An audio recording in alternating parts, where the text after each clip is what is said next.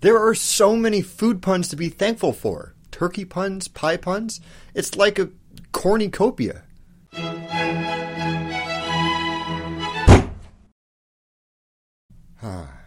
love the fall. The turning of the leaves, the crispness of the air, Halloween costumes, pumpkin soup. Oh, come on! No joke, I took these pictures the day after Halloween.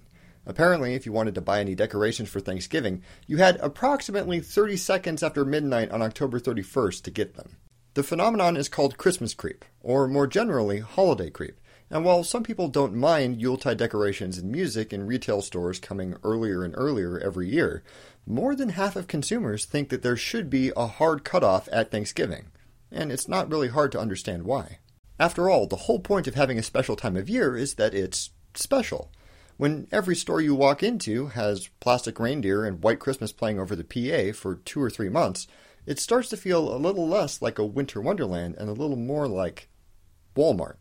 However, most economists agree that with things as they are, Christmas creep probably isn't going anywhere, and if anything, is going to get worse. One of the main metrics that businesses use to measure success is to compare profits to profits from the same period from the previous year. There is a measurable effect that Christmas decorations have on purchasing behavior. So if you want this year's numbers to look as good as last year's numbers, if you whipped out the tinsel early last year, you have to again. Some economists also suggest that retailers are trying to get a jump on each other. If the holiday season happens in their store first, then consumers are more likely to spend their holiday gift money there. But it's not just an evil corporate money-making scheme. It's also a defensive measure against the insane rush of purchasing that happens around the holidays. Trying to manage inventory and cash flow when you've got a trickle of customers for most of the year and an avalanche for a few weeks in December would make anyone want to try and bleed a little pressure from that system. I mean, they don't call it Black Friday because it's a ton of fun. So long as consumer behavior and business metrics don't change, Christmas creep is probably going to remain a sort of war of attrition between retailers, where there's no incentive to back down and a small incentive to try and outdo everyone else. That's actually the name for this scenario in game theory, a war of attrition, where several players compete for a resource of some value, like holiday gift money, while accumulating costs, like the gradual erosion of the holiday season by dragging it out. And it actually has some very interesting implications.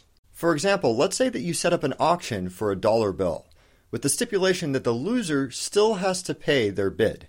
Player 1 starts the bidding at 98 cents, and player 2 bids 99 cents. If player 1 just stops there, then they're going to be 98 cents in the hole. However, if they bid $1 for the dollar and win, then they'll break even. So they bid $1 for $1, an even exchange. If player 2 just stops there, then they're going to be 99 cents in the hole. If they bid $1.01, then they'll only be 1 cent in the hole. So they bid $1.01, 1 cent more than the dollar is actually worth. That stepwise mechanism of competition theoretically continues to infinity. In actual experiments, 2 perfectly rational bidders will end up paying around $5 for that single $1 bill, taking massive losses so they don't have to suffer even greater losses. And that mechanism doesn't just apply to money either. Any resource that can be competed for is subject to the same effect, and if you look around, there are no shortage of examples. Like, boxes for board games have slowly been increasing in average size, not because the average size of the components has been increasing, but because the more space that the box can take up on the shelf, the more likely it is that someone will notice it and buy it. The average loudness of advertisements on television has slowly crept up over time, to the point that the FCC has begun regulating just how loudly your TV can shout at you about laundry detergent. Terms like awesome, amazing, or wonderful, words which used to be superlatives describing states of being absolutely overwhelmed by emotion, are being used increasingly more frequently to describe increasingly mundane things. It's all the same basic effect. Someone uses the term awesome to describe a hot dog. So if I want to describe the magnitude of the event of humanity parking a satellite on a comet, I've got to top that. So is this just an inevitable spiral of escalation? Are we doomed to see Christmas decorations go up in mid-January? Well, not necessarily. Game theory does have some methods to exit the war of attrition game without losing, especially if you have some control over its structure and know what you're playing ahead of time. First, if you're a super rational actor, that is, someone who knows what happens when everyone plays for their best interest, one winning move is not to play in the first place. Player 1 bids 1 cent, you know where this is going, so you say, good for you, go for it. In that vein, some stores in Canada have put their collective feet down, saying that they absolutely will not put out Christmas decorations until after November 11th, Canada's Remembrance Day honoring its veterans. Some U.S. companies like Nordstrom have also advertised a no Christmas decorations until Thanksgiving policy, just flat out refusing to participate in the race. Pretty cool. A second option suggested by game theory is to change the incentives of the game. If you're like the majority of consumers and you don't want companies clamoring for your holiday gift money before Thanksgiving, you can just not shop at those businesses that do, or at least wait until you think it's appropriate for them to be getting that cash.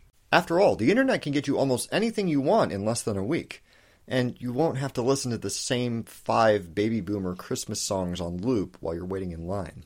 Even if you're one of the people who doesn't mind seeing Christmas decorations bleed into October, it is making a lot of people pretty upset. And the spirits of Christmas past, present, and future just can't handle that many Scrooges at once. Also, Thanksgiving and Halloween are amazing holidays and deserve a little space unto themselves. We have one day a year where we can cosplay in public, and another where we can eat as richly and as much as we want to.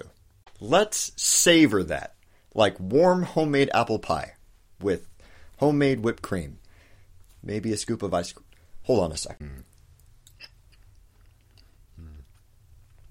Happy Thanksgiving to my American viewers. Happy belated Thanksgiving to my Canadian viewers.